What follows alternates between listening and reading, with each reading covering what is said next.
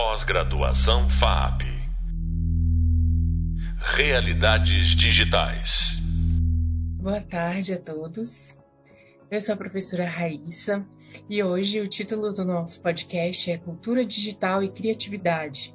O tema da disciplina que está relacionado a esse podcast é Cybercultura e a nossa convidada especial é Fabiana Raulino, é, nesse podcast, nós aprofundaremos discussões sobre cultura digital e criatividade, contextos, repertórios e modelos mentais.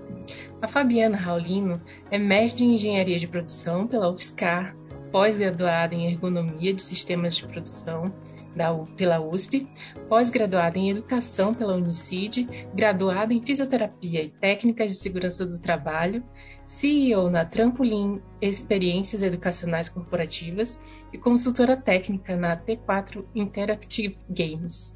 Fabiana é professora desde 2005 no SENAC de São Paulo, onde tem forte atuação na formação de professores, desenvolvimento de planos de curso, cursos corporativos e design instrucional.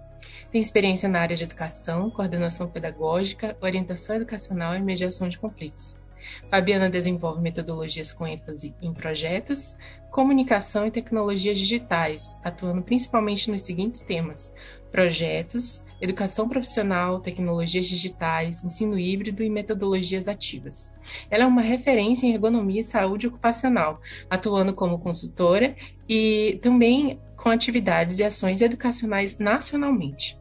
Ela é membro da Rede Brasileira de Aprendizagem Criativa. E hoje ela vem falar exatamente sobre isso. Fabiana, comenta um pouco a sua experiência com contextos de criatividade e cultura digital. Que prazer estar aqui sendo ouvida por tantas pessoas especiais e dando esse acesso, falando desse tema que a gente ama, que é criatividade e cultura digital tenho experiência já faz umas, um, umas boas décadas aí e tenho observado tanta transformação, tanta coisa à distância de um clique que antes era tão difícil de chegar até a gente. Então, hoje eu tenho uma atuação bem forte realmente no SENAC, já faz bastante tempo que eu trabalho lá, com algumas formações de pessoas, de professores que serão esses mediadores do conhecimento, para levar criatividade, novos modelos mentais, novas metodologias, para trabalhar com maior protagonismo, com maiores ações que deem poder de ação para os alunos nesse mundo, trabalhando por projetos reais. E também trabalho no meio corporativo como consultora, tentando trazer formas mais divertidas, imersivas, para que as pessoas possam ter formações de competências nos ambientes corporativos de um jeito diferente do que a gente via no passado. Né?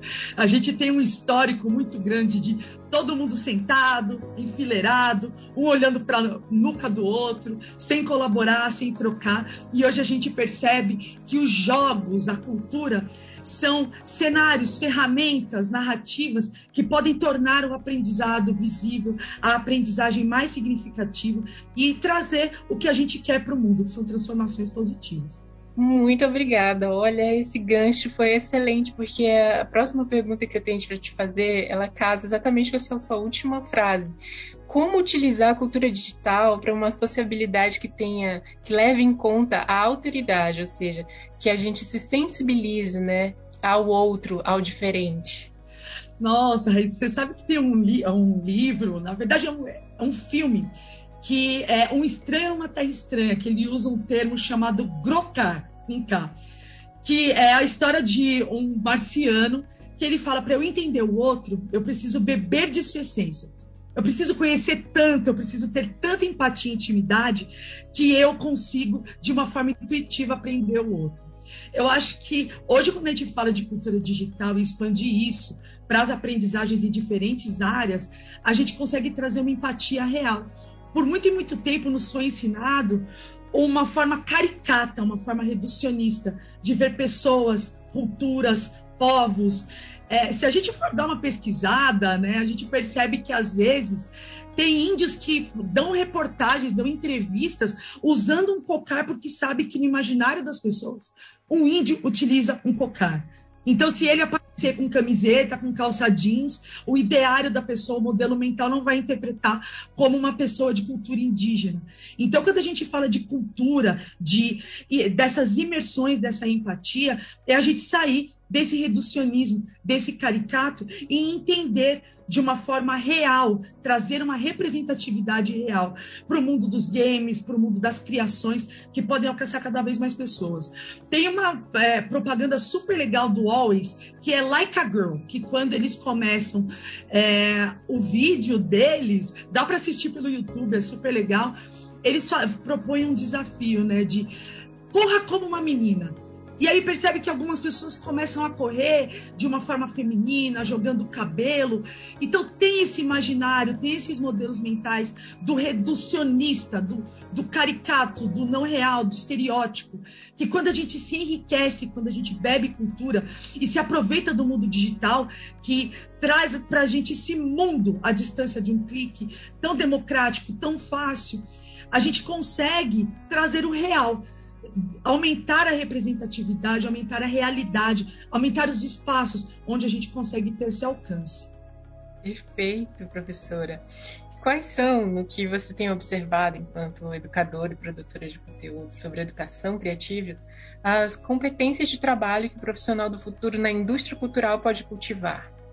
É, é a pergunta de um milhão de dólares, Nossa, né, professora? Puxa vida, Raíssa como as coisas têm mudado depois do, da globalização, da internet, são outras competências. Hoje a gente fala muito de hard skill, soft skill, soft skill que não tem nada de soft. Uhum. As socioemocionais, elas são dificílimas. O Fórum Econômico Mundial, ele sempre está apontando algumas dessas competências para o futuro e muitas delas ligadas à criatividade, liderança, resolução de problemas, pensamento crítico, experiência do usuário, inteligência emocional, mas talvez, é, não hierarquizando longe disso, mas talvez uma das que mereçam maior atenção é o lifelong learning, é o continuar aprendendo sempre e sempre. É, durante muito tempo, e como eu já sou antiga, é muito comum eu usar o termo na minha época, né? Então, na minha época, a gente tinha áreas é, quando fala que eu sou formada em fisioterapia e eu chego para dar um workshop de criatividade, o modelo mental das pessoas já cria uma resistência. O que, que a fisioterapeuta que entende de ossos eu nunca atuei com fisioterapia, então esses modelos mentais de área, de segmento, é, isso está no, no, nosso imaginário, no nosso repertório, e acho que para os próximos anos, para o mundo que a gente está vendo agora, não existe mais área. Tudo é mundo. Né? A gente tinha uma coisa de lixo, jogar fora, não existe fora. Então, é, sair, expandir o nosso mundo, expandir a noção de áreas de conhecimento é uma das principais habilidades para um futuro onde as pessoas tenham maiores competências, maior desenvolvimento e um poder de ação no mundo ampliado. Perfeito, professora. E enquanto esse poder de ação ampliado em relação à criatividade, a essa expansão, é, como você visualiza o uso, né, ou a demanda por processos de gamificação? Que legal! Quais são os nichos? Amo, é. amo, amo. Acho que durante muito tempo a gente percebeu, principalmente, Raíssa, eu percebo muito no mundo corporativo é, você tem um treinamento para médicos, então o pessoal leva muito serious game. Tem um jogo, mas é um jogo que nada mais é que uma prova que foi transposta para um lugar onde tem um design, um cenário. Então ele não tem as características da gamificação, que são principalmente a imersão, a diversão e a agência, que é o meu poder de agir, o meu pertencimento no jogo. Então a gente percebe que, como diria Ruizinga, o autor do Estado da Arte dos Jogos, nós somos homoludens, a gente tem o lúdico desde sempre, antes da cultura até, a gente consegue perceber que o brincar, ele faz parte até do mundo dos animais. Então, quando a gente fala desse lúdico, da gamificação, a gente percebe que ela não tem limites. No mundo corporativo, a gente consegue usar elementos da gamificação, seja a narrativa, o uso de um avatar, o uso de um cenário, para a gente conseguir trazer esses três elementos, a imersão, a diversão e a agência, para tornar o aprendizado mais significativo, trazer experiências memoráveis de aprendizagem, trazer o círculo mágico, aquele mundo com outras regras, com imaginário, com novos poderes, para que as pessoas aprendam de uma forma significativa, de uma forma diferente. Por que, que o mundo está cada vez mais divertido e a escola tem que estar tá cada vez mais presa a tradicionalismos, a regras punitivas, classificação entre pessoas. É, a gamificação ela traz essas oportunidades das pessoas interagirem mais, colaborarem mais e aprenderem através da experiência, através do lúdico, que deixa tudo tão mais simples, tão mais leve, menos punitivo, com menos resistência. Sim, você é, citou né, o mundo corporativo, citou também o uso na educação, novas formas de expandir a educação. Você enxerga na sua experiência profissional outros usos, é, outros nichos que estão com uma ascensão aí quanto a essa demanda por games, por gamificação digital em ambientes imersivos? Muito, muito. A gente tem hoje, em relação aos jogos digitais, a indústria índia, a gente tem pessoas se formando, criando as suas empresas e fazendo jogos em diferentes nichos. Na verdade, todo lugar consegue ganhar com jogos e com elementos da gamificação. A medicina precisa disso para expandir os seus conhecimentos, para trazer uma nova linguagem, para expor o seu pensamento, a sua cultura para fora. A gente pensa muito para dentro, né? Então, um congresso de cardiologistas tem cardiologistas que falam com cardiologistas. Uhum. Um faz um artigo para o engenheiro que só outro engenheiro conhece aquele vocabulário, aquele mundo com altas especificidades. E isso nunca democratiza, isso nunca chega nos lugares onde tem que chegar e a gente continua com conhecimento na mão de poucos, com as áreas sem se conversar, sem ganhar umas com as outras. Então, é, o nicho é o mundo inteiro cada área, cada lugar de conhecimento tem a ganhar com o mundo dos jogos, por suas narrativas, por suas mecânicas, pelo game design que gera esse mundo onde, dependendo da sua intencionalidade, você tem um poder de ação extremamente aplicado, um poder de ação que consegue trazer contexto. Então, através dos jogos, a gente consegue ensinar história, a gente consegue fazer as pessoas se colocarem no lugar de outras, experimentarem outras épocas, outros lugares. A gente tem hoje, através da tecnologia, uma facilitação, uma democratização dessas criações, desses cenários, que antes estavam na mão de especialistas, na mão de pessoas que precisavam ter um acesso extremamente limitado a essas coisas. Então, hoje o que eu percebo dos jogos digitais é que a gente tem sim a indústria AAA, onde tem aqueles jogos caríssimos, com designs incríveis, e que não necessariamente trazem uma experiência legal para o jogador.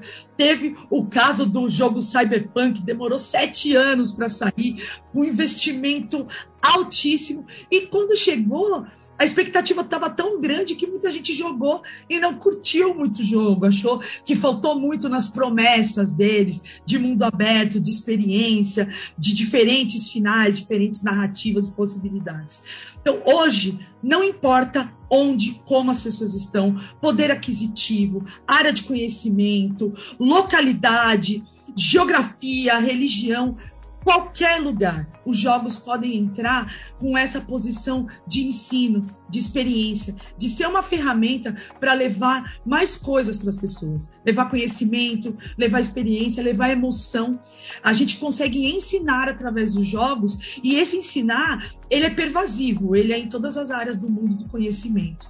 Esses dias aconteceu uma coisa super legal. Eu estava há muito tempo com uma turma remota né? E quando o pessoal chegou na sala de aula, tinha pessoas com mobilidade reduzida, então tinha cadeirante, tinham idosos, tinham mulheres, tinham homens, tinham jovens, tinham e eles não se importavam com essas características, eles se importaram apenas com como eles se relacionaram no jogo antes deles chegarem. O físico pouco importou, o lugar de onde eles vinham pouco importou, porque eles conviviam no mundo dos jogos. Então, até para convivência, até para um momento de empatia, tem esse poder no mundo dos jogos e da gamificação. Maravilhoso, professor, é incrível. É, eu vejo até um poder uma expansão desse poder dentro das novas formas de sociabilidade para a democracia, como você falou, né, para a participação política mesmo dos jovens. Então, talvez se interessar é, pelo destino das cidades, pelos seus destinos né, locais e nacionais, enfim. E globais, né? Afinal de contas, nós agora somos cidadãos do mundo também, e é através da, desses processos de imersão, processos digitais, as novas tecnologias, né, as fronteiras realmente ficam cada vez menores ou deixam de existir, né, professora? É. E finalizando a nossa conversa, professora, foi muito, muito, eu estou muito grata de tê-la recebido. É, vamos aproveitar o seu vasto repertório em criatividade, processos criativos, é, para que você nos aponte algumas coisas, né? Quais os repertórios e modelos mentais sobre criatividade você indicaria para acesso do nosso público como dever de casa? Boa, busque o diferente. Tenha coragem de buscar o diferente. Campbell já dizia, né? Na caverna que você tem medo de entrar, que está o seu tesouro. Converse com pessoas diferentes, leia livros de outras áreas, assista outras coisas, frequente outros espaços. É, digitalmente, tem o blog da IDO, que tem muita coisa legal, ferramentas, frameworks, formas de você alcançar esses outros lugares. Tem as ferramentas do Project Zero de Harvard. Então, mas o, o simples é o mais alcançável. Só busque o diferente. Para quem trabalha com criatividade, não se engane. Ser simples, ser leve, ser criativo é mais fácil do que parece. Sim, professora, muito obrigada. E pensando também em referências suas, né? Além do, acho que, como a professora falou, busca diferente, tem outras referências, mas uh, acho que a gente pode sempre fazer um paralelo com a, o nosso local, com as nossas inserções, com os nossos interesses, não é isso, professora? E tentar traduzir isso de alguma forma, de uma forma é, diferente ou de uma forma que tenha pelo menos um olhar diferente, né? Para que as pessoas sempre vejam os mesmos objetos. Enfim, a gente vive no mundo real, né? Mas que esses objetos sejam observados com diversas lentes, né? Com diversas perspectivas. E eu acho que isso inclui também aquilo que a gente é, né? O que nós somos, o que nós queremos enquanto pessoas, enquanto é, cidadãos, é isso. Muito, muito obrigada, professora. Eu que agradeço, Raíssa, sucesso a todo mundo que está escutando a gente agora e tenham pensamentos criativos, pensamentos inovadores. O céu é o limite. Na verdade, não existe limite. Muito obrigada, professora. Foi um prazer imenso recebê-la aqui, tê-la aqui conosco. É, é, uma satisfação toda vez que a gente se encontra, que a gente tem condições de trocar figurinhas, porque essa, essa é, sua experiência na área de, de games, essa, sua experiência na área de criatividade, de educação, só tem a somar com todos nós. E eu espero que essa tenha sido uma experiência valiosa para os nossos alunos é, dessa pós-graduação de digitais. Muito obrigada, professora. Eu que agradeço. Tchau, tchau, pessoal. Tchau, tchau, gente. Pós-graduação FAP. Realidades digitais.